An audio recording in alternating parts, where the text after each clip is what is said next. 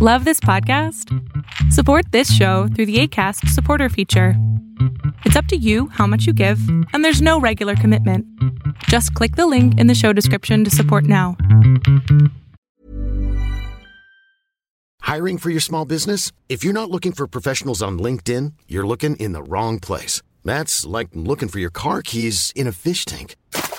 LinkedIn helps you hire professionals you can't find anywhere else, even those who aren't actively searching for a new job but might be open to the perfect role. In a given month, over 70% of LinkedIn users don't even visit other leading job sites. So start looking in the right place. With LinkedIn, you can hire professionals like a professional. Post your free job on linkedin.com slash people today. Hey, I'm Ryan Reynolds. At Mint Mobile, we like to do the opposite of what Big Wireless does. They charge you a lot, we charge you a little. So naturally, when they announced they'd be raising their prices due to inflation, we decided to deflate our prices due to not hating you. That's right. We're cutting the price of Mint Unlimited from $30 a month to just $15 a month. Give it a try at mintmobile.com slash switch. $45 upfront for three months plus taxes and fees. Promo rate for new customers for limited time. Unlimited more than 40 gigabytes per month. Slows. Full terms at mintmobile.com. There's never been a faster or easier way to start your weight loss journey than with PlushCare. PlushCare accepts most insurance plans and gives you online access to board-certified physicians who can prescribe FDA-approved weight loss medications like Wegovy and Zepbound for those who qualify. Take charge of your health and speak with a board-certified physician about a weight loss plan that's right for you. Get started today at plushcare.com slash weight loss. That's plushcare.com slash weight loss. plushcare.com slash weight loss. Welcome, one and all, weebs and casuals alike. We are Baka and Company. We're here to provide you with a deep dive into all your favorite anime shows and movies. We'll talk about both new and old and everything in between. If you have suggestions, please send them our way by either giving us a tweet at Bakako Podcast or sending us an email at bakakopodcast at gmail.com. We've been reading a lot of your feedback and making adjustments as we go, so we're trying to grow, trying to get better, trying to get harder, better, faster, stronger. Uh, with this episode, I do want to point out uh, there is a mature audience warning. This episode does have sexual themes and adult content, as the film that we watched uh, portrayed a lot of that sort of content. Uh, on this episode, we have myself, Drew Tendo64, or Drew. Joining us as well will be Element, the one in all, the one in famous, woo, uh, Silver Lobo Sensei, our returning special guest, Calibot, and now introducing Undead Frankfurter, no longer a ghost. Wow, look at me. I'm actually here. I didn't realize I know, it was right? Halloween themed. I didn't. Oh, happy mistake. I mean, this this movie me. was very spooky. too spooky. Hashtag too spooky. All right, so today we'll be talking about the 1997 psychological thriller Perfect Blue, directed by Satoshi Kon. This was his first film that he directed. Kon had also worked on the fifth OVA of JoJo's Bizarre Adventure. Some of his other famous works that you might know of are Millennium Actress, Tokyo Godfathers, Paranoia Agent, and Paprika. Sadly, Satoshi Kon passed away in 2010 due to pancreatic cancer. Perfect Blue follows Mima Kirigoe as she transitions from being a J-pop idol to an actress, but issues arise when a devoted fan of her pop idol image can't differentiate Cham's Mima from Mima Kirigoe. The movie explores the idea of existing in two different states of being, the person and the avatar. So I know before we actually or like in between talking about this like in our own little chats uh y'all had some thoughts anyone have like like any burning thought that they want to get off their chest right now I have regrets uh, having this be the uh, episode we're doing. dang dude I was like, you know what, Callie, let's have her on. It'll be great. She has great taste. I wish we watched. Wow Abyss you're instead. blaming me I mean, y'all wanted a movie. That's you true. Could, like you, she wanted, she wanted Made in Abyss. You guys wanted a movie. Why the fuck Made you guys Abyss, didn't too. make Made? I did not you- want. to. Why Have you y'all didn't watched- say Made in the Abyss the movie? I don't know. Have you watched Made in Abyss, Lever? Oh yeah he Okay, actually Yes, I was going to say, at it. least this was just a movie. Made in Abyss, the suffering extends out over multiple episodes, so I don't know. i mean does it though But See, but it's it's nice is. and like it's it's just a it's cute has its moments. The art's beautiful. There's a mystery to it. This was just a horrible, just a messed up thing that I watched of a Okay, so freaking movie. important distinction though. Yes, it was like you know very like uh, I mean, it's psychological thriller, so you sort of expect like very extremely dark, very uncomfortable to watch, but it was good, right? Yeah. Oh yeah, it was Yeah, good. no. Eh, So before we started this, everybody's like, "Oh, go get your snacks, your fluids of choice," and I specifically brought a bottle of wine. And I don't, I don't have a glass of wine in front of me, unfortunately. But Straight from the um, I brought Ah, a so bottle of wine the so I can drink a, a glass of wine because I was gonna say, other than some things, this movie has really aged like a fine wine. Like this movie is way ahead Oh, of its time. absolutely. Yeah, for yeah, sure. 1000%. Like holy this shit! is like literally. it's it's scary. I mean, the fact that she had to get the computer installed in her apartment. It's like you you imagine like all the issues where you know dealing with in society now, you know, with the internet and stalking mm-hmm. and all that sort of mm-hmm. stuff. It's like literally on that exact moment pre- precipice, like that this movie was written and, and delivered. So I was very impressed at yeah, how, uh, like you said, ahead of its time its time it was. Yeah, like when, because I mean, with technology now, when they said we're like, oh, go to www.mimasroom.com, I was like, oh fuck, they have a live stream of her room going on, and dude, I was same. like, like, but but me having to go back to 1997, it's just like, no, that shit doesn't exist quite yet.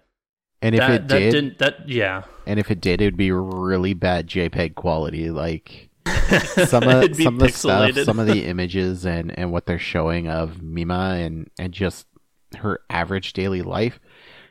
I I don't remember stuff being that crystal clear, stuff being that great. Even I know like we here in the West had a lesser form of of what the internet was back in 97 but like my 1997 internet was like ign.com pokemonmasters.org and like not even gaia online. That didn't exist yet but like neopets will say. And that stuff was so, So- archaic looking compared to the internet. Like her website is so well done. It's got like separate headings. It's got crystal clear audio. It's i, I I mean, It's just too they good. sort of nailed the like Also, like background. like the the uh the the images, it would have loaded like Oh, line at a yeah. time. You'd sitting there for like half an hour, being like, "All right, halfway there." like they didn't have to log into AOL at all. like there was no like uh, for me internet at so in 1997 in- internet did not exist for me. Like I was a kid that didn't get internet until probably the early 2000s like my parents Wow. were just like let yeah no like i never owned a computer when i was a kid. Like we had a family computer but that was just for homework and whatnot. Like i wasn't on the internet f- until i was probably closer to like 9 10 years old. And so like 1997 i was just like wow she's not even logging into like aol like there's no like brr, Doesn't she use like um isn't it Netscape or something? Netscape Navigator is what pops up. It's like a little ship wheel, right? I think so. Probably. I mean, that's what people used back then, right? possibly I remember Netscape. When I first started using the internet, I think Netscape was just going out of style, and like stuff like AOL. I don't think it ever made it over to Australia. We just had standard dial-up. Yeah, that that that was definitely a U.S. thing. I don't know if it was a Canadian thing at all, Drew, but Um, Yeah. we had we had AOL, like it was still America Online, and I uh, recently inherited my uncle's comic collection, and he got Wizard magazine quite frequently, so I have a stack of AOL CDs in my basement that I have no use for absolutely whatsoever. but we can we can all agree though that this movie was a good movie. Oh Yes. yeah, absolutely. well, Yes. I think Does any does anybody think differently? logo, uh, disagree. Yes. Oh. Okay. I I honestly like I was bored throughout most of Really? this. Really? Okay. I didn't find it like the the thing with the computer and her setting it up and her being like, I don't understand any of this. I was like, yeah, that that that makes sense. This is mm. brand new piece of technology. that tracks. because it's a giant mm-hmm. fucking thing. The TV, like it was a nostalgia trip seeing that little mm-hmm. tiny TV, and I'm like, holy shit. And like, honestly, like the the the story was interesting, but like I still was bored with really? it. I mean, I didn't. I when the when stuff started going down, like toward the end, that's when I was like, what the f- what? And that's when I, I like I put it in the So- in our little chat, like I have thoughts, and then the big twist didn't even happen. yet. So And I really, like, really? "Ah, nah, nah, nah, So the the Yeah. whole envelope exploding in the guy's face didn't do it for you. Like that didn't kickstart anything for this movie for you. I mean, that was just like a holy shit moment. But other than that, like, it- I didn't. Everything else just kind of it kind of like dipped after that. Like nothing really.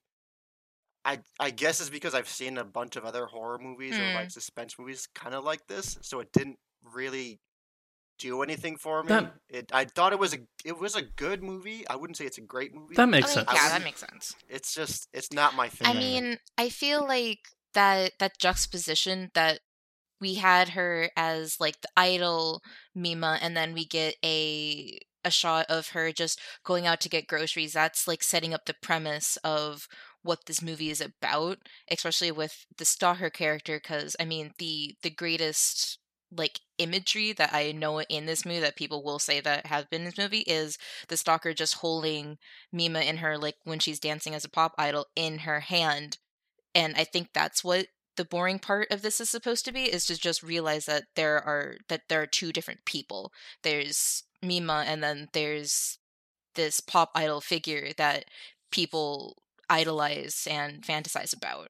So I think that's where the film is supposed to be going towards. It's not Mm. supposed to glamorize So the- anything. That that scene, uh, like that initial scene where he's just kind of like playing security guard Mm-hmm. and like him holding his hand up, just like on a pedestal, is like is Mima. Like holy, sh- like that that shot is absolutely Dude, fantastic. And then, then when like it's such good imagery, and then somebody throws a Yeah, can right? and just ruins it. Yep. Oh my god, that like just just art wise that. Like art wise and imagery wise, that scene is like the most pivotal scene, and it happens within the first five minutes. Yeah. and and the best part about it is you get like a good background kind of story going as well because before we really see them take the stage and we see uh, I think the the stalker guy's name's Uchida I think so. uh, before before you get to know him more um, you have other characters in the background other Cham fans hmm hmm and and uh, they're they're all talking oh what show this show that. And then they're like oh it's those guys from last time. Hmm they made a disturbance. And I and I know it's the script and I know it was the 90s when it got dubbed but if you like and I we're never going to change these these worlds that these people inhabit but like these guys know there's other shit disturbers. They know there's these guys that have have come before this. So why aren't they doing anything? Why are they being so like Well, that's that's mediocre because this, right So the the pop idol group that she's a part of is like is mediocre. Like they they are like run of the mill. Okay, this is just a up and coming pop group, mm-hmm. like a pop idol group. And the the way you know that is when she leaves the group, she looks at their newest single and it reaches number eighty two or eighty something on the charts, and they're like, "Wow, that's the highest it's ever been." It's like, holy shit was your group really that small was your following that small so you got to wonder why were these like delinquents just like fucking up every single show that they'd go to all right yeah I mean, the other thing is like they're performing at like a mall Yeah. or something, which is the culture Yeah, for that that's type true. of thing. So that's also like proves like this is like a uh, a passion project type thing, and they they want to make it to the big time, and that's you gotta you gotta go through the fucking uh, Gotta the take the in the machine. they gotta Yeah. do the tours That's where it right. Uh, I got a yeah they Which weren't is no spice girls I got a Mhm. question. Yeah. Did you guys Yeah. have you guys heard of this movie before you watched it? Yeah. yeah Did you know anything about like No. um I mean Kelly, obviously you- you've watched it before. Frank, did you watch it before as well? No i hadn't watched it before but i had heard of it and like earlier this year. I like people made a big deal that the fact that it was getting a, a re-release or a new release on blu-ray. So that's the only reason like i was like oh okay let me look into this. And i was like ah this doesn't really look up my alley. And then when i found out we were watching i was like fuck it i'm just gonna buy it because it was on sale. And i was just like you know what? You may as well support it.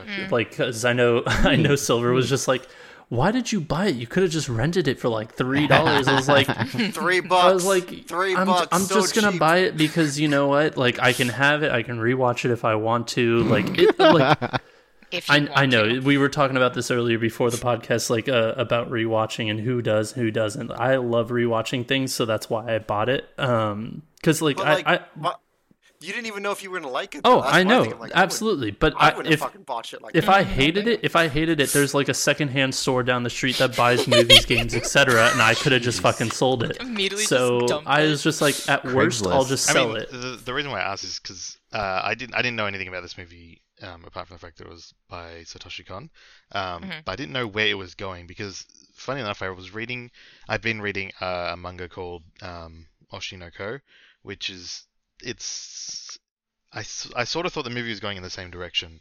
The the manga's much newer, so obviously it wasn't aping or anything like that. But the the manga it's about like a, an idol and she like gets pregnant and she has to keep it secret because she's an idol and you know you can't be seen as impure that sort of thing and she has her kids and then there's some other stuff that goes on but basically a stalker finds her and kills her so i thought this was going in that direction with you know the stalker guy hunting her down but then it started going in a completely different direction with like her like starting to lose track of reality and like what she was doing on set of this show like merging with her reality and like all this stuff happening. So i thought it was really interesting in that way. I i didn't, definitely didn't see it going in that direction which kept me really engaged. And obviously the final twist at the end i didn't see coming at all as well. I really thought Well, it's, I mean, kind of to expand upon what you were just talking about, like that manga that you're reading, like it's it's weird to think and like if you don't know this, like if you're a prevalent entertainer, whether you're in the movie business, idol business, or even a YouTuber, if in Japan, if you fuck up once, your fans, your whatever following you had will mm-hmm. not forgive you You're and will. Yeah, not you let done. you like you're done. That's Yeah. it. You will It's not have a really career there. vicious. You you Like- gotta find mm-hmm. something else. I it's know it's it's- insane. I know it's a little extreme of a comparison, but wasn't that what happened with one of the voice actors in Judgment? Uh, Judgment yes, Eyes the- or not whatever that sure. was? The original, the original voice actor for Judgment, like the main character guy, some had some Yeah. sort of controversy happen, and then he just got blacklisted. And they, Yeah, yeah. Sega like removed his voice from the game completely and like recast it. Yeah. I think it was like a month or so before launch in North America. Mhm. yeah, it was very And, like, launch. and his like his wikipedia like is an abrupt stop his like his current projects his new projects and like potential projects all got removed and like his his casting agency like didn't have ties with him like he like you're saying you're you're you're gone whereas i find here in the western kind of things is they they try and repair it and we Mhm. can talk talk all day about robert downey jr and what a godsend that man oh, is absolutely. but we like it, it's so different where they like they hold people to a higher standard like and i've been using this sentence all week like be better be greater and i think that I think there's an important distinction there though, because you're right. If it gets out into the public that you've done some shit, uh, then Oh, yeah. instantly your reputation is you know tarnished and you're you know blacklisted, all that sort of stuff. But the stuff that goes on behind closed doors, as long as you know no one in the public eye finds out about it, uh, Yeah. yeah, that that's, That's where fair that, game. that's where it uh it's bad. I think. Yeah, like like I know uh, fuck I can't think of the actress's or actor or actress's name, but there was an actor or actress that was like the go-to person in an- like early 2000s anime and they essentially got blacklisted and the like only newest gig that they had was in Parasyte. And they I think they played the Parasite. I I I can't remember exactly what it parasite was, but the yeah, anime like, or yeah, Parasyte the anime, Okay. not the not the not the movie that came out last year. Which, by the way, fantastic movie. If you have not watched it, I, I when I saw it winning awards, I was like, that anime won awards, and one of my friends was like, dude, no, no, no, no, no, no, no, no, something I else. yeah, I tried watching that anime. It, I got like I gave it the three episode go, and I couldn't get into it. It's it's a difficult one. Like I know we're diverging off of our, our main topic, but it. I was about to say, speaking maybe, of may- maybe one day. Um, so what I wanted to, my little tidbit is, I really enjoyed the world building because even though we have a bunch of paparazzi in the world, or a casting agent, a talent agent, her, or whatever, Remy, Remy, what's her name? Rumi? Me, mom, Remy, Yep. whatever. Mima. No, no, Mima's Mima's the main Oh, character. Rumi. Her- Oh, you mean the the yeah talent agent. her her her manager manager. yeah like her manager like they all have great moments of character building and they all have like a reason to be there you don't really feel like any character is just here as a placeholder even Mhm. when she's on set and she's like focusing on her lines hmm hmm you're you're getting all these like people around her and that they they have problems or well not problems but they have reasons to be there too and i found this right up until a certain scene um very great world, world building and very like it was easy for me to get into this movie and i think that's what happened the first time i saw it in 2005 is i got really into it not knowing what it was. And then when that scene happens um which i'm just going to rip that band-aid off um in order to be in this film more uh her agent butters up the scriptwriter to add mima into more and she's um portrayed uh into a rape scene where she's at a club she's stripping and the scene breaks out and that's where she kind of starts to teeter on the edge of not being too well. Um one of the actors gets a little into even it. the producers Yeah. even the producers even know that this scene is so fucked up they're like yeah like we would like to film this at an actual club but like n- due to the material that we're doing like no like nobody would ever nobody would ever let us in Yeah. yeah um and and even the actor like uh, during the scene they they kind of cut to move the camera so it's like hey hold still and the actor that's on top is just like i am so sorry The- like i d- d- please do not like think of me like this. And she's like no no no i understand. And like that to me is just like oh damn. Like oh my god. Like it's you may you may you at home if you have not seen this movie you may be thinking oh like it can't be that bad. No it No, it's is bad. yeah that they bad. Like, Like- it it sh- it's like it shows them like on top of Mima it shows them taking off the pants. It shows the thrusting. Like you don't see any insert insertion or anything but you hear like it, Mima does a like her vo- com- commendation to the voice actress though. Like you can Right. hear the fear in their voice. Like you know that they do not want to be there. They do not want to be doing this. This is i mean granted nobody wants to be doing that because it's it's a fucking felony. Um but like even just- portrayal in film like this yeah. She's like for when i think back of dubs back in the day because like this was originally dubbed in the late 90s because a lot of the classic names like Wendee Lee are in there and things like that. Um, but i always picture that old dubbing as like the old Toonami stuff like outlaw star tenchi muyo and and gundam where when someone does anything on those shows, they kind of announce it and like, I'm going to attack you, and their voice just goes up, and you're like, why are you talking like that? Nobody talks like that. Whereas this dub, they it felt like they hired actors, not voice actors. And, and to echo what you were saying, Frank, like her her voice and some of the responses she have feel very genuine, and that's kind of where after this scene, this this film started getting more real for me. Yeah, I, I think I paused it after that scene, and I like we took the dogs out on a walk because I watched this with I watched this with my girlfriend. She was like, "Yeah, I'll watch this," since like she doesn't like watching the the actual shows. She'd rather watch a movie, and so she was like, "Yeah, I'll watch this with you."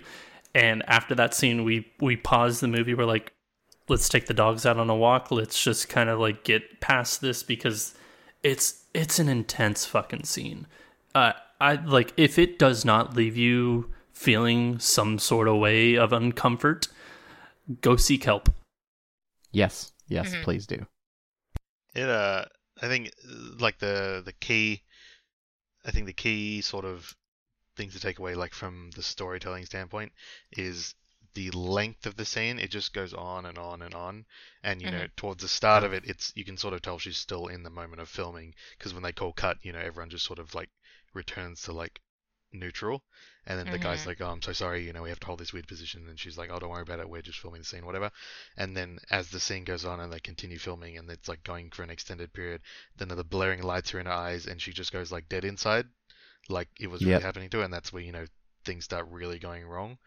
Uh, I think that was really, really great, like visual storytelling. Um, really uncomfortable to watch, obviously. Um, but it sort of sets up, you know, the whole movie from that point on, uh, onward of her sort of like disassociating, you know, reality from what's happening on set, and she can't trust, you know, what sh- what she's seeing versus what she's remembering, sort of thing. Um, yeah, so really, really effective, I guess, in the purpose of the scene. Yeah, And I'd agree. It's it's just disturbing all over. But th- I mean, that is the pivotal scene in the movie where her sanity starts going to shit. Mm-hmm. Yeah, Isn't that where she starts like losing track of like? Yeah, Yeah. and that's what I wanted to bring up to everyone. So, um, before, like, we're not going to mention the twist, but, um, I was getting confused here whether she was getting drugged or her, like, sh- maybe she had a, a split personality where she was accomplishing her day in a character form and then she was waking up as her herself at home like okay wait what Yeah, And then- so that's and then she had to read to see like what she did that day to figure it out, which was kind of weird. so I thought I was falling asleep during the movie, so I, I rewound. Oh, I didn't fall asleep. I just it just does that. yeah, That's- so all right, so I think cool. um I don't think she was being drugged. I think this was sort of the effect of the trauma was that she was sort of going on autopilot through the day to film the show and then she'd come back home and wake up in bed and then that would be like when she was a bit more lucid. But then she'd go to that website and read her diary in air quotation marks which was being written by the stalker obviously Mm-hmm. to sort of inform what she thought she did that day. So what she actually did was go to work and film whatever and then go home and then she'd read the diary and imagine that that was her actual day like going shopping or whatever the guy said she did or like performing at the idol concert stuff like that and then I think uh, later on in the scene, there's that where she's trying to film that um, scene where it's raining or whatever with the the other actress. She like Yeah. keeps getting spooked by something, and then it cuts to her being waking up in the apartment. I think Rumi comes by with like cake and tea, and that happens twice in a row, exactly the same, like same shot framing and everything, which is a great, great like technique because you're not even sure if it's like the movie stuffed up or something, and you're watching the same scene again. But then Rumi says, Well- "No, I was here yesterday," and then you know you sort of get the idea that this is happening like over and over again, sort of thing. Like she's actually doing days, but she's not remembering them properly. yeah. Mhm. Yeah. And I and because of that, I couldn't figure out if it was actually like she couldn't keep track of what was reality, what wasn't at that point because she longed for back to to back to being an idol or not. And I That's part of it, for Like sure. I've Yeah. yeah, like I feel like I th- feel like a part of it was, and I the at the end of the movie, I think that I was wrong about that for the fact that even at the beginning when she went to speak with her agent back at the agency and the idol group, the other two girls like made it onto the top 100. Like they were like, oh, like uh, uh shoot, what's the what was actually the idol name of the Uh, group Cham. or the idol Cham. group? Yeah, Cham Cham. Chomp. like they were like, "Oh, Cham may be better as a two-person group," and she is still within ears like of that. I was like, "Oh!" Like I let out a visible, like an audible "ah," and Sam's like, "What?" She didn't. She wasn't affected by that, and I was like, "Huh."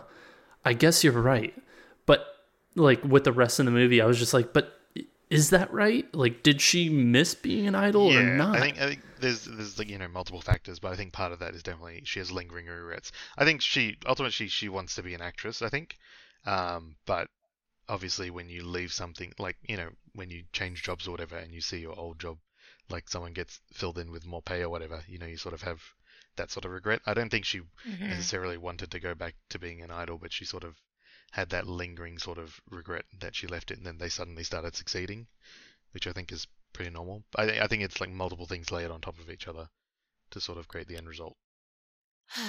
but yeah no i mean overall uh, like that that dive down into insanity is just it's it's haunting. It's it because like at first i was like i could keep up. I was like yes this is reality. This isn't this is reality. This isn't this is reality. This isn't. And then I, I really couldn't tell. I think it was further down the line once her manager got a little more involved that I it, it blurred the line of okay, what is like when she actually started seeing herself, I was like, Yeah. okay, mm-hmm. w- like then her days started going quicker, quicker, quicker. I was like, what is reality? What isn't? What is? Yeah. What isn't?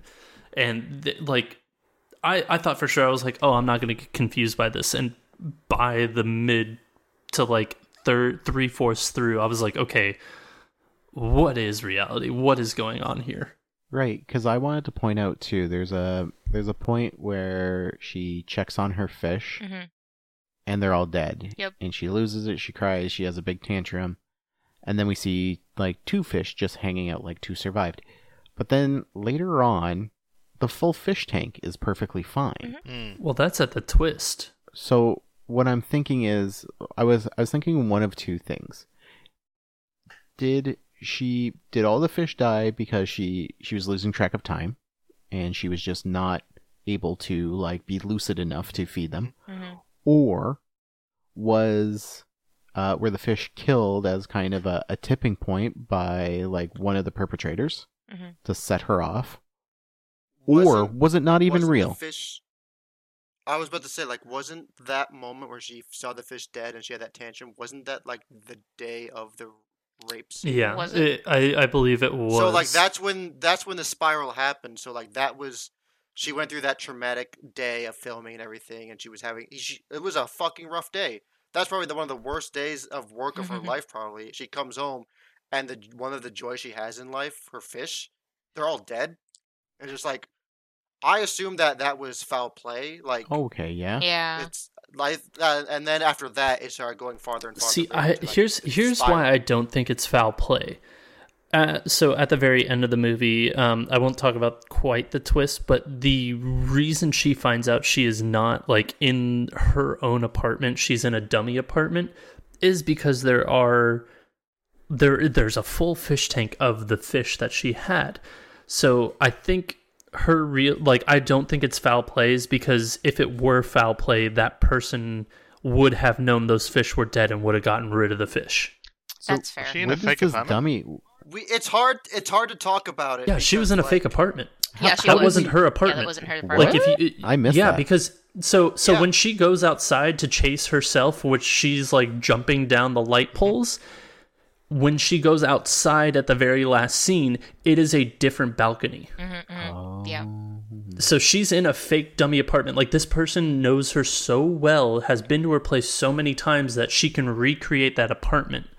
So that person hadn't been in her apartment Okay, since the idle days because that oh. poster was up, the fish were there. That's why I don't think the f- dead fish was foul play. That because that person would have more known and gotten rid of the fish. because I thought what was happening was Rumi was coming No. over like when she was not lucid to take care of her or whatever, and she was putting like the stuff like the clothes there and like replacing the fish and all that sort of shit. I didn't realize it was just. But even so- apartment. that makes a lot of Mhm. sense though. but even yeah, but even so, it's hard to like. It's hard to talk about that because like at that it involves a twist. Is why my pro- thought process is. So I can't like explain why I think it's this way. well, I just go let's let's it. let's go over the twist then. Let's just go over the twist. yeah, rip Uh, that band-aid off. Go for Callie, it. Ca- no, no, no, Callie, Oh, it's it's your episode. You rip that band-aid. So Rumi, who is the the manager at like she had a and like a perfect idealized version of Mima in her head because she's been with Mima since like the very beginning since her like her idol debut and so she like built Mima from like the ground up and so at like some point she just started to kind of think like oh hey I'm Mima because I did all of these things because I did all of this and so And she, She used to be an idol, right? did she Yes. They said she Oh, used gotcha. to She be an idol, and then she transitioned to being a manager. All right completely that went over my head. All right cool. But Uh, it makes a lot of sense though. it does make a lot of sense. And so she she wasn't the one that was uh writing mima's uh mima's room. That was the other dude. But towards the end after the confrontation between mima and her stalker uh mima passes out and then she ends up in like this doppelganger room. And she's kind of we're still kind of iffy on if she's in like reality or not but then uh you can kind of see like the show shows that like in a mirror it's Rumi who's in a a new idol costume for her and it's her the one that's been like harassing her like doing all these other things and it kind of just goes on like a chase sequence of Mima just running away from Rumi trying to survive because Rumi's just like, "Hey, you're destroying this image of Mima that I have created that I am. You're not Mima anymore. I'm Mima." And so there can only be one. Look at me. I am the meme now. yeah but like and and even to to go back to our conversation of the dummy room uh even at that scene where she is at her like in the apartment like the uh shoot i forgot the uh, the manager's name but the manager's just like hey we haven't done this in a while and Mima, Mima's like yeah we we really haven't and like the next scene later, she's back in the apartment after the um, after Stalker Guy, which another band aid rip here. Stalker Guy decides to like he's on the same track mind as the manager and it was just like, okay, you're not Mima anymore. You're an imposter. You need to die. And tries to like kill her, but instead tries to like first rape her, then kill her. And so like Mima escapes that situation. And after that situation, the manager brings her back to what we think is Mima's room, which at that point, I don't actually know if that was Mima's room or the manager's room. I eh, I think it's Rumi's room. I that think she so, yeah. to. Are you I talking mean, about the, they- the Yeah. apartment? because Because the fish. yeah, the fish, right? the fish, the fish, Yeah. the, fake, the fake area. So like, here's here's my reasoning why. Like, I think I think it was foul play on the fish because of that entire thing. Rumi left during that filming day Oh. because it was too emotional for her. I think she went over there and killed the fish as like One a by way to get. one. I I don't know, just foul play, whatever is going on in that fucking Mhm. crazy mind of hers. But the other thing is like she believes her to be the true Mhm. Mhm. Mima. Well, that was So that means she should have the fish. Her fake room that is meant for for the Oh. idol would be the true room, which means it has the fish, not her. She does not deserve those fish. They should That keep You know, that. that's fair. Oh. That That's makes fair. true, but how how how would you pu- like how would you kill the fish in that instance? Punch like, them. fish! Punch them. you just gotta put a little bleach in there, and they're Whoa. dead. punch them, I guess. Um, yeah, that, that Take them out one by one and just be like, pop. Yeah, gotcha, bitch. Um, but I I, I want to go back real quick. I really want to go back to like that is also uh, Rumi's descent into madness as well. Like during the filming of that scene, like both her and the uh, like she's the manager, and then the manager for that part for that movie are in the room watching the scene and like the guy you can see he's upset like he's uncomfortable and then there's Rumi just sitting next to him who has a cigarette in her hand that has just so much ash just like just hanging out the end of the Oh, butt yeah. and she is just like in shock that she cannot believe this she's like this isn't it like this is her descent into madness as well and i i didn't They're- really realize that until the end of the movie because like when that big reveal happens They both have such an emotional reaction to that whole ex- extended scene that's Mm. being filmed. Like at the beginning, he's just like, "Oh, it's just a scene, doesn't matter," and then she's nervous about it. She doesn't like it. And then it keeps cutting back to them, and you can see him getting a little bit more distraught. She's obviously in shock, and then she leaves with tears in her eyes, and she's just like, Mhm, "I've had enough of this. I, no way." She so leaves. she leaves. And the guy's the exact same way, but he he stays there because he has to. He can't show like weakness to these guys who are in charge of the show. He needs to show that him that he and his client can stick with it and keep keep getting more scenes and Mhm. everything else Yeah. for the show. yeah he was the one that asked for this And essentially not necessarily the scene but he's the one that asked for her to have more parts so like yeah, so he can't he can't show weakness to the the uh, And the bosses. to clarify, Rumi is meant to be like her talent agent, like Mima's talent agent, which is why they're like working one on one. And Mhm. the other guy, Tadokoro, who's like the the dude, he's like the manager or the owner of the talent agency itself. Oh, which is why okay, that he's, makes like, more sense The head honcho sort of guy. Um, Yeah, so he's there to make Okay. sure like stuff is going the right, way, right. so he, he can he has a vested interest getting that, her jobs. Yeah. Yeah. Yeah. and getting more. Yeah, okay. Yeah, because one of the the things I mentioned is that the idol group wasn't doing well, like financially, which is why they were excited to get Mima into acting because that could be huge for their Oh, talent. s- agency. Yeah. to bring more money to Exactly, the agency yeah. because Mhm. that's another thing I've learned not through any actual research but just Mhm. through anime um, that talent agencies are f- by the thousands in Japan Oh, yeah. and Yep. almost all of them have their hands in multiple things so though although you might be that agency's voice actor you're the you're the breadwinner for for anime for your group there might be three guys behind you who are all doing like hand models they're doing like TV show spots to be like, hey, I'm so and so from this agency, and we have a, a idol group called AKB forty three thousand that you might want to see. And nailed they're it like, how did you get forty three Where'd that come thousand? from? Well, we just hired the entire town of Shibuya. Um, but anyways, I digress. Yeah, Uh, but y- that's Is that a reference? no, it's it's me spitballing and wasting everyone's time, which I'm really good at. Um, which um, you actually repeated it back like perfectly, which I was very surprised about.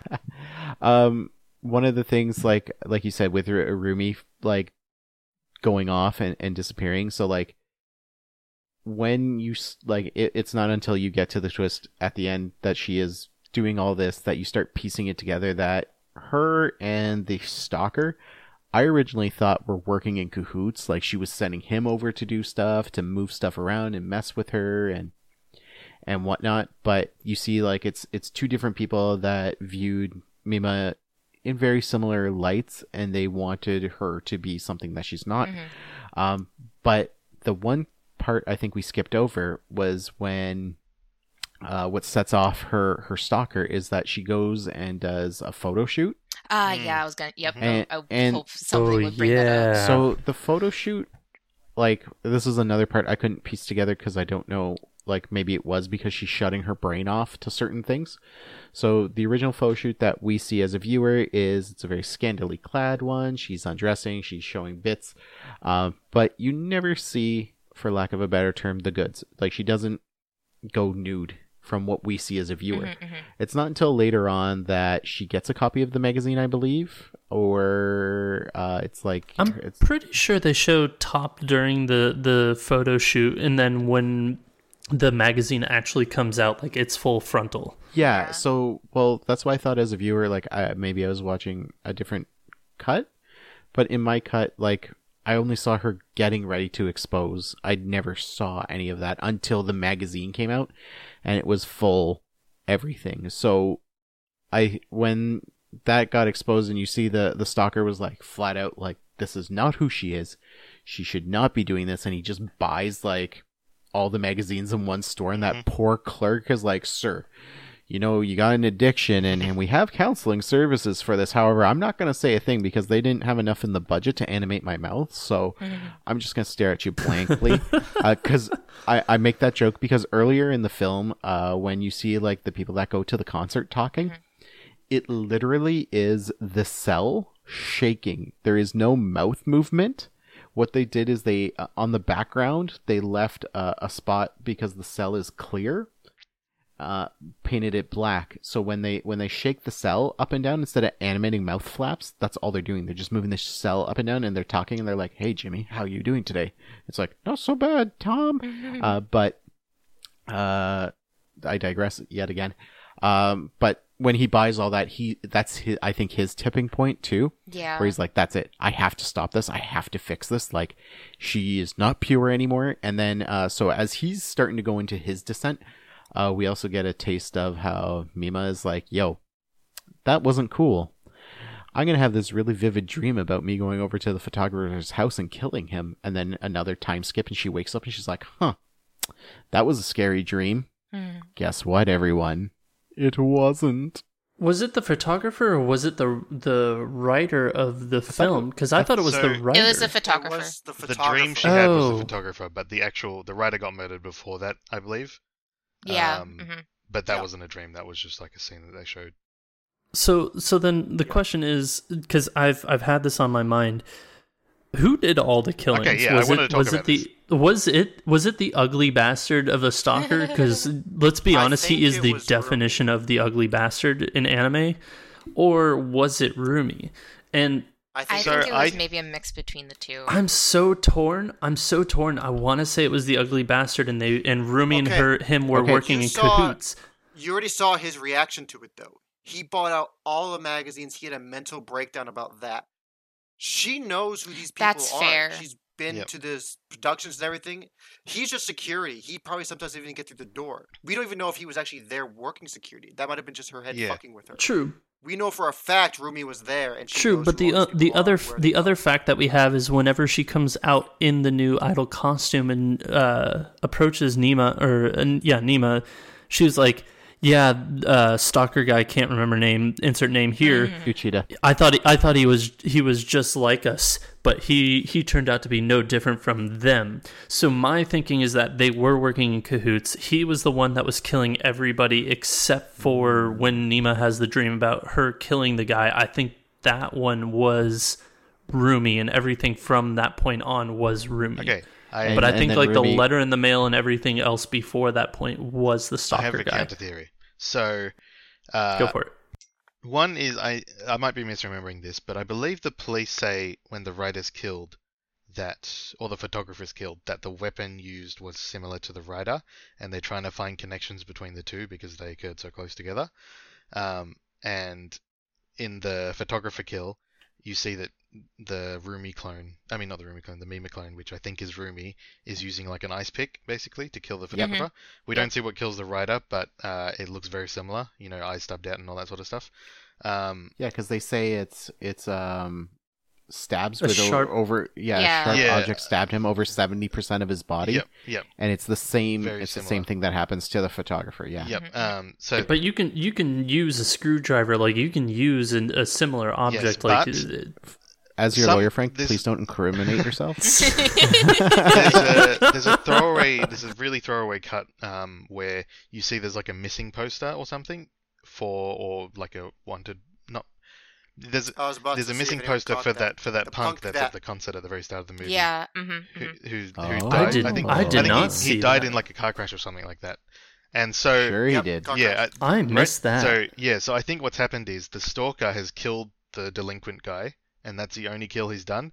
And then the stalker's like quietly typing away on his website, Mima's diary, and then Rumi starts emailing him towards the end of the movie and eggs him on to kill Tadokoro, who like forces Mima to do all this stuff, and Mima as well because she's impure. And then Stalker guy fails when Mima gets away from him and knocks him out with Mhm. a hammer.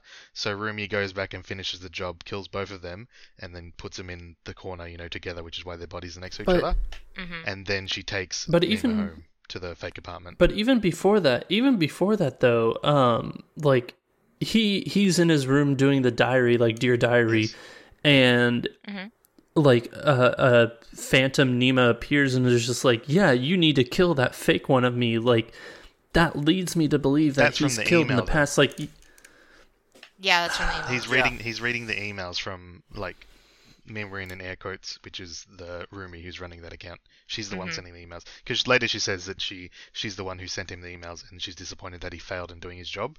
And when she goes to kill Mima in the end, she's using an ice pick, which is the same weapon that was used for the Yep. other kills. Yep. So I Yeah. think Rumi was the one that did all the killing. Frank, you Except gotta for pay the attention more. delinquent guy. I paid, I didn't have to rewind the movie like you did because you fell asleep. All right, now.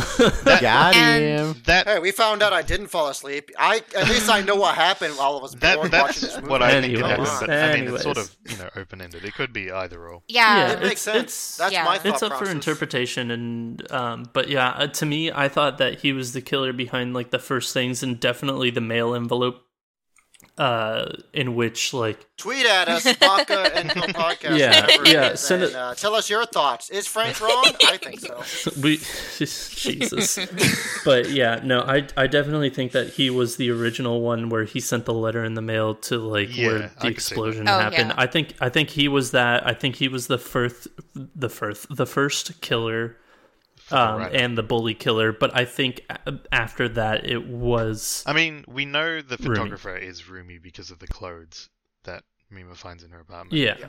Um, Well, not only thing. that, but like it was, it was like Rumi thought of herself as Mima, and it was like the fake Mima, aka Rumi, that was stabbing her. Yeah. Mm-hmm.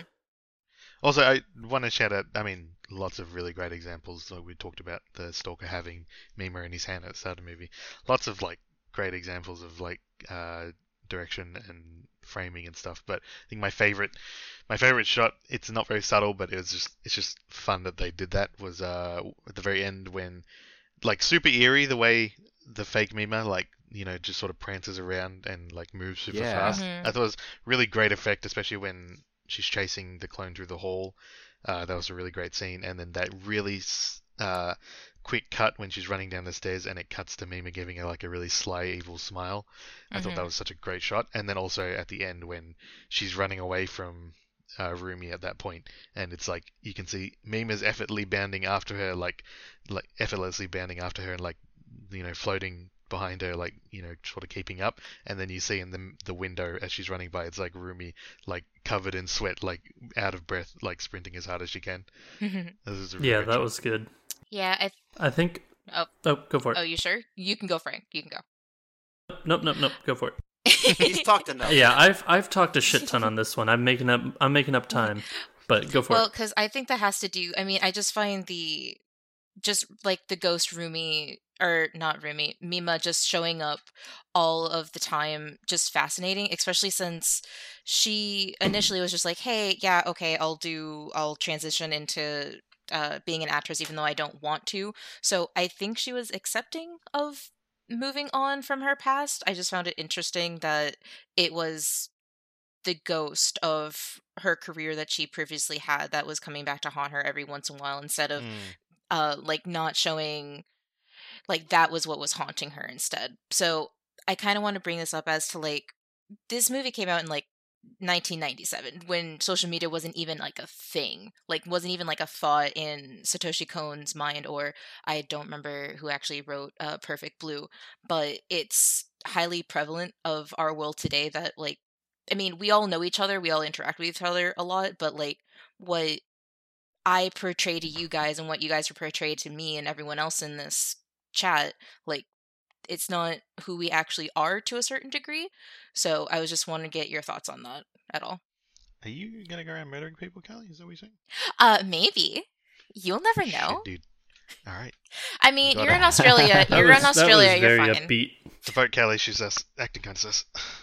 yeah here i'm just gonna book a ticket to australia don't worry about it element don't worry it's fine That's creepy. Um, They just shows up at your door with an ice pick Oh, and a pink dress. absolutely. Oh my god.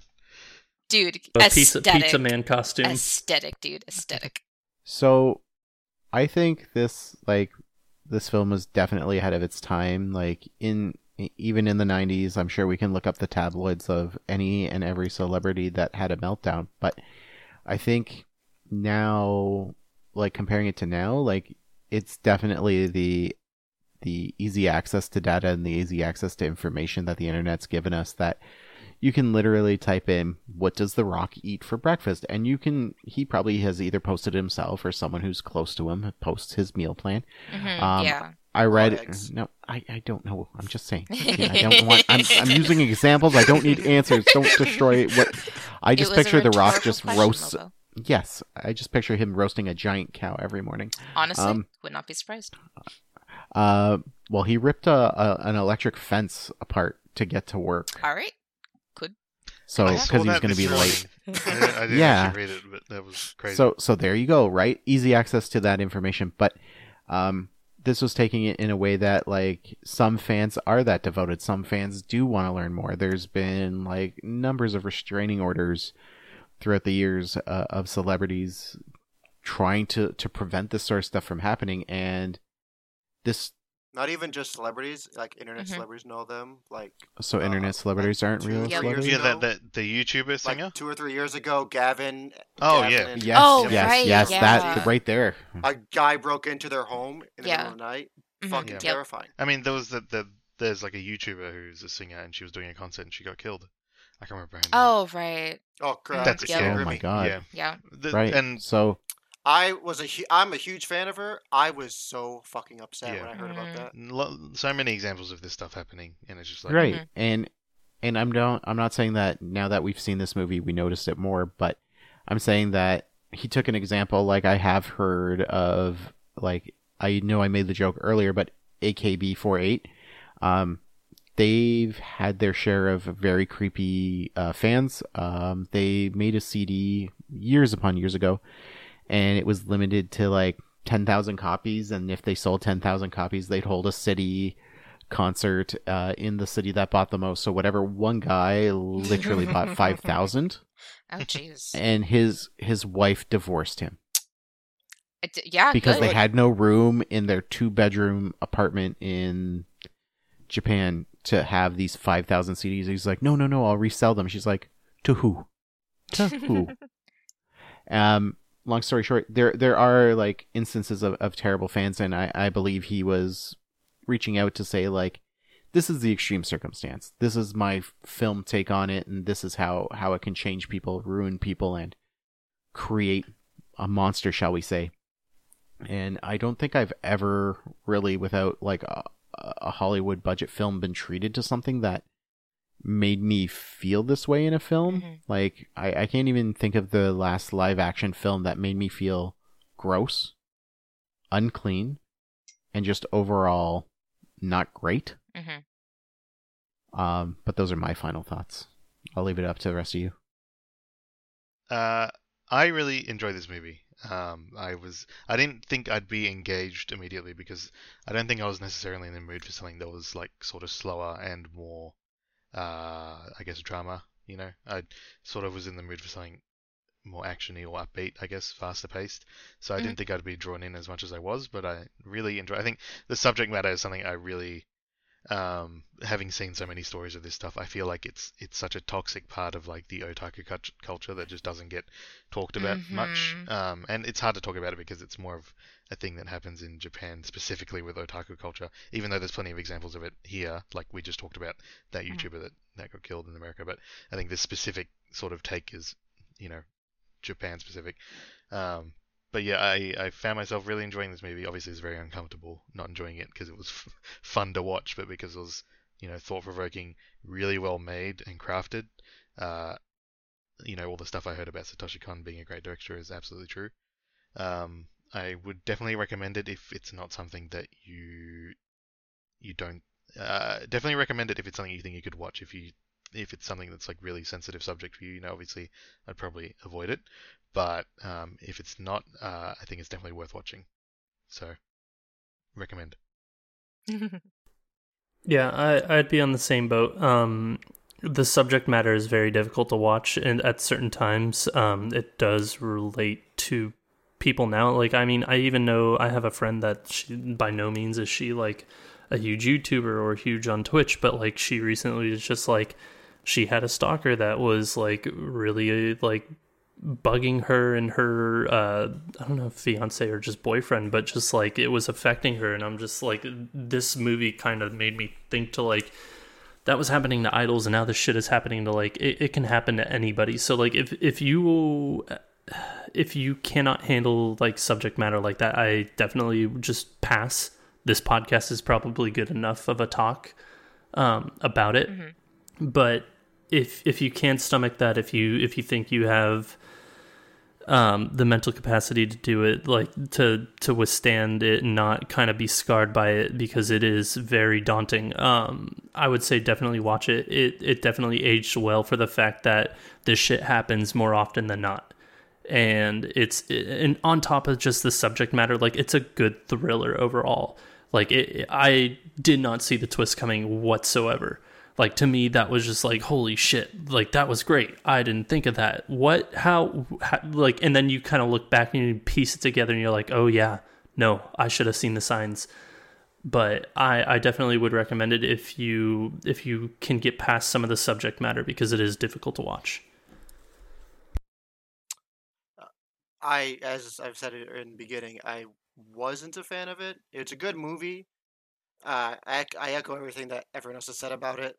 If you're able to watch it, excuse me, if you're able to watch it, then watch it. If it's too sensitive for you, then obviously just skip it.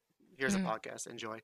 Uh, it's not something that I think uh, is anything diff. I guess in a way, this was the precursor to everything I've already seen that had the same sort of thoughts and everything with other movies, like other th- thrillers or Mm. horror movies. So, in a way, this did have an influence on everything I watched. So maybe that's why I didn't find it. like it going so back like to watch Citizen as Kane or interesting. whatever when you've seen every other movie that's come out since then.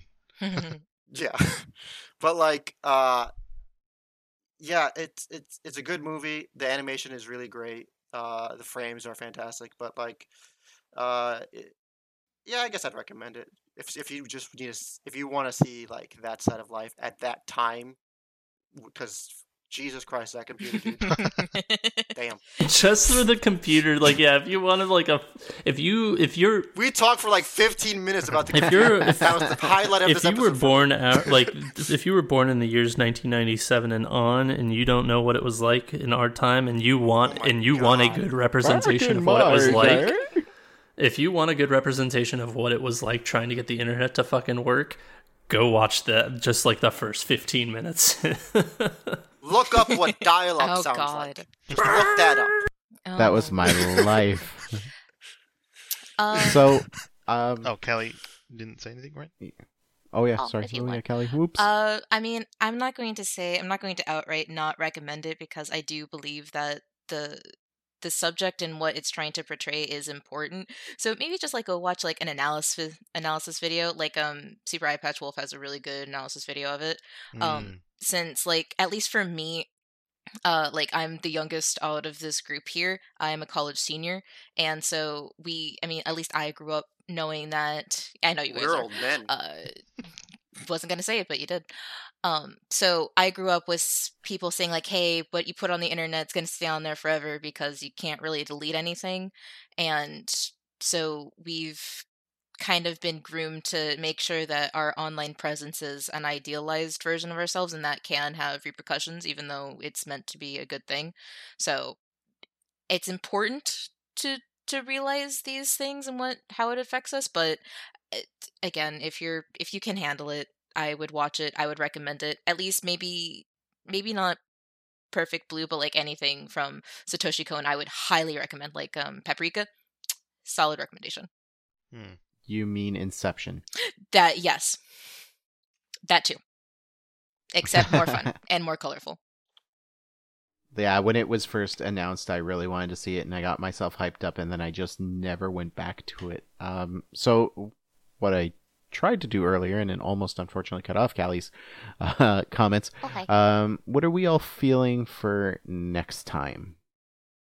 It's a blank slate, everybody. It's a blank slate. Everybody's had a chance at, Okay. uh, or had a pick. So this is the first time we really can debate what the hell we want to watch. Okay, I've got two recs I can throw out, and you know you guys Go for it. I, I, I'll, I'll go. I'll go. La- I will be happy to go last because I have a lot on my plate that I would like to recommend. So, uh, first recommendation is Katanagatari. Uh, I don't know if you guys have ever watched of that.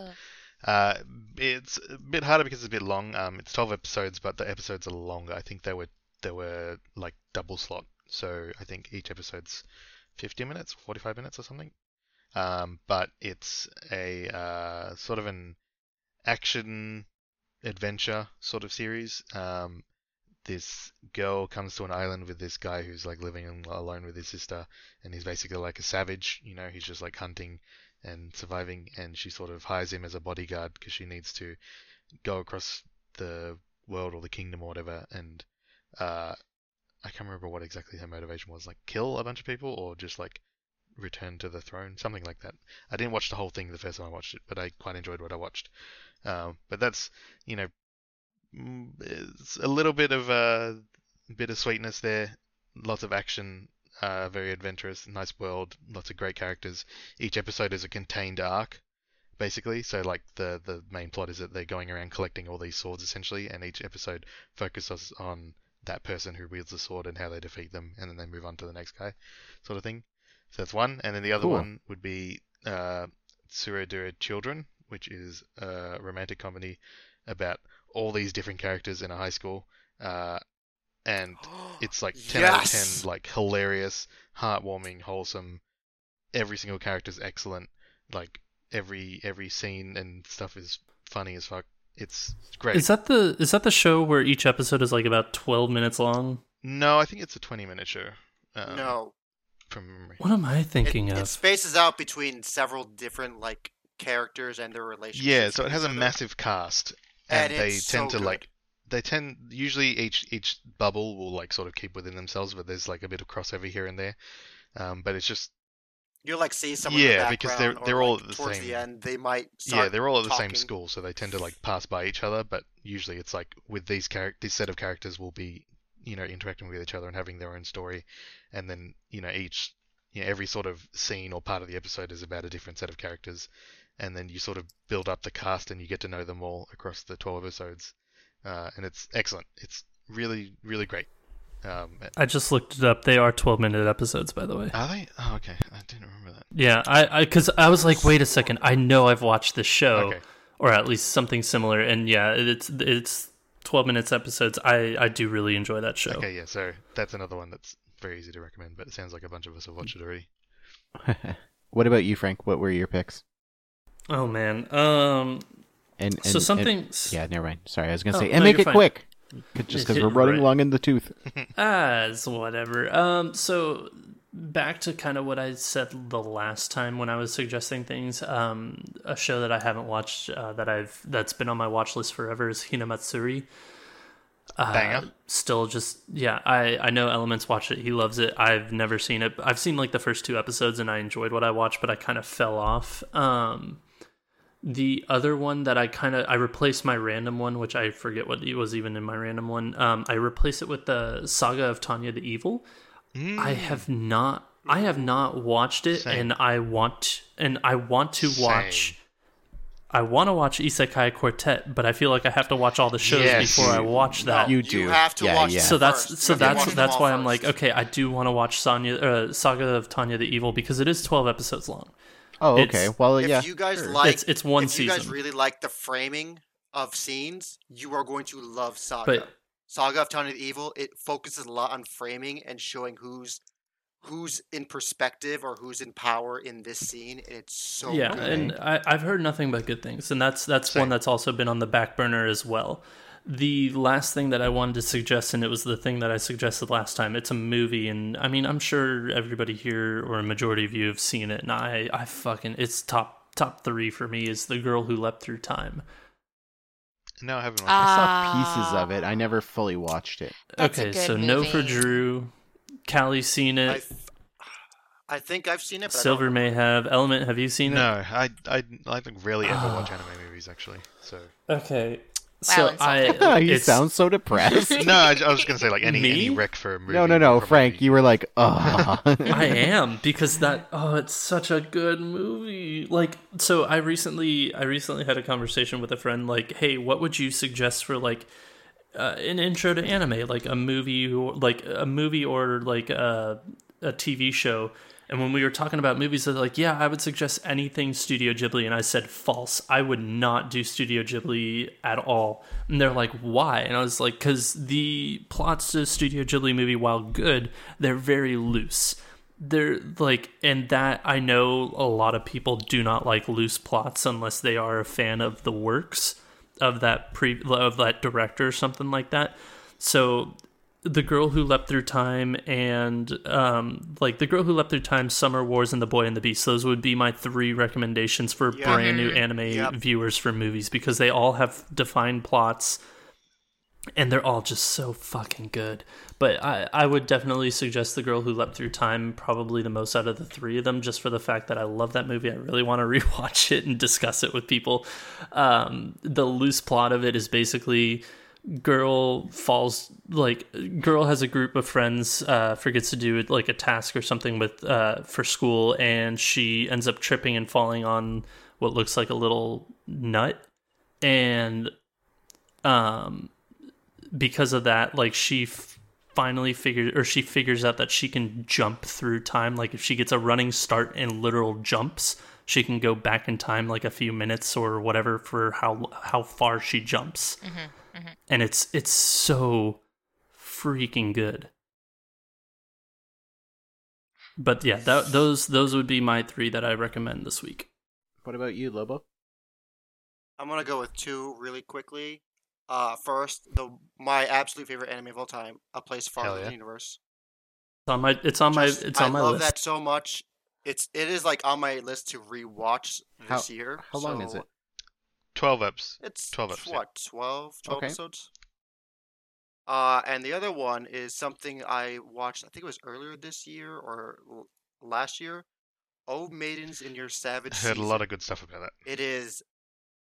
It is very. It's about a bunch of high school girls, and it is very mature for what it is. It's not like sexual or anything, but it does deal with like teenage stuff going on. So like, there is discussion of like, you know, girls liking boys and talking about having sex for the first time uncensored masturbation. hand holding Which one of you But degenerates they likes do- hand holding? but they do go like in depth with like their feelings and how who they are as as characters and growing from all of their awkward teen uh phases and angsts. okay. Those are my Fair two enough. recommendations. Yeah. I think, um, Callie, you should go next. Uh, okay, quickly. I would recommend Baka and Test because it's stupid, it's short, and it's a good time. Otherwise, It's so good. uh, the Ancient Magus Bride is also a really good time, and also it's Ooh. magical, and the animation That's on my is backlist. beautiful. I, almost so- I almost put that up there because that's been on my backlist for like since it came out. Like I watched like the first two episodes or whatever. I was like, I need this all to go like come out so I can watch it all at once because this is just gorgeous. yeah, I was watching it week to week, and I think I got to episode five. And I also So- feel like I need to recommend something nice and happy. Okay, so I'm gonna like I really like Magus uh because that's a great idea. Um for me um I hate you all, so I I would Wow. really want to rewatch Shield Hero. Uh but also no Oh. because it's yeah, exactly. But it's part of Isekai Quartet, so there you go. It's one of the shows we gotta get out of the way. But, I okay, watched but it, let's be honest. in Who, it. who You- here you- who here hasn't seen it? I haven't. All right, God good. damn We're- it, no, uh, I'm sorry. but um, I'm gonna go and piggyback off of Frank's suggestion with um, that other 12 episode one we all kind Saga of of, Tanya, uh, Yeah. Tanya the Evil. we all kind of perked up with. So I like I had one person who wrote in through email, which I'm gonna fully disclose. It was my dad.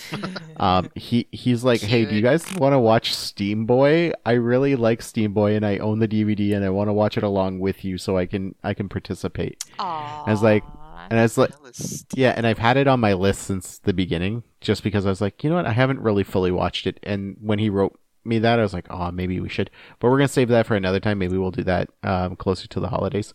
But um, Yeah, I'm down for that. I think I think the evil saga of what's her face is I'm gonna have to lean Tanya. towards yeah, that. that's the Uh-huh, title uh-huh. of the anime, the evil, evil saga of what's her face. yeah. of what's her What's her face. It's the saga of Tanya. evil, right? Sonya God damn it. Tonya Harding. The saga of No, no, no, no. We're not watching Tonya Harding's story. I like as a Canadian when that when that documentary came out and everyone was like, "Oh yeah, I can really see how messed up and it's really sad she had to go through that." I'm like, "It is not. It was terrible. You stole the gold medal away from us." I was in grade 4 when that happened and I still hold resentment.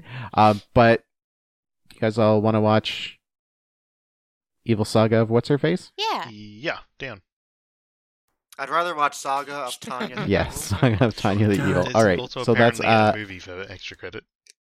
ooh. Uh, I, Um, I don't know if know the what, we'll movie talk about covers that- just the yeah, season or not. I'll have to look it up. It's the it's the Oh, uh, it's okay. the Okay. Well, maybe we should watch that. No, um, we'll watch the the twelve episodes, and then if people want to, they can watch the abridged. So, I want to thank everyone for joining us again today, especially Callie for taking time out of her busy schedule to be on this podcast Oh, and hi. listen to us all talk about really weird stuff. Um, we appreciate all of your feedback as well. Like I said, my dad's been one of the major contributors to our feedback, but So I have had a couple other people um, in the industry uh, write me about us being a new podcast and some tips and tricks. Um, and I'm also reaching out to some other podcasters to get their input as well. So again, if you have those suggestions, please email us at bakakopodcast at gmail.com. Send us a tweet at Baka Co Podcast. Uh, we look forward to chatting with you, and for next week, we'll see you then. Love you. Bye. Bye. Bye.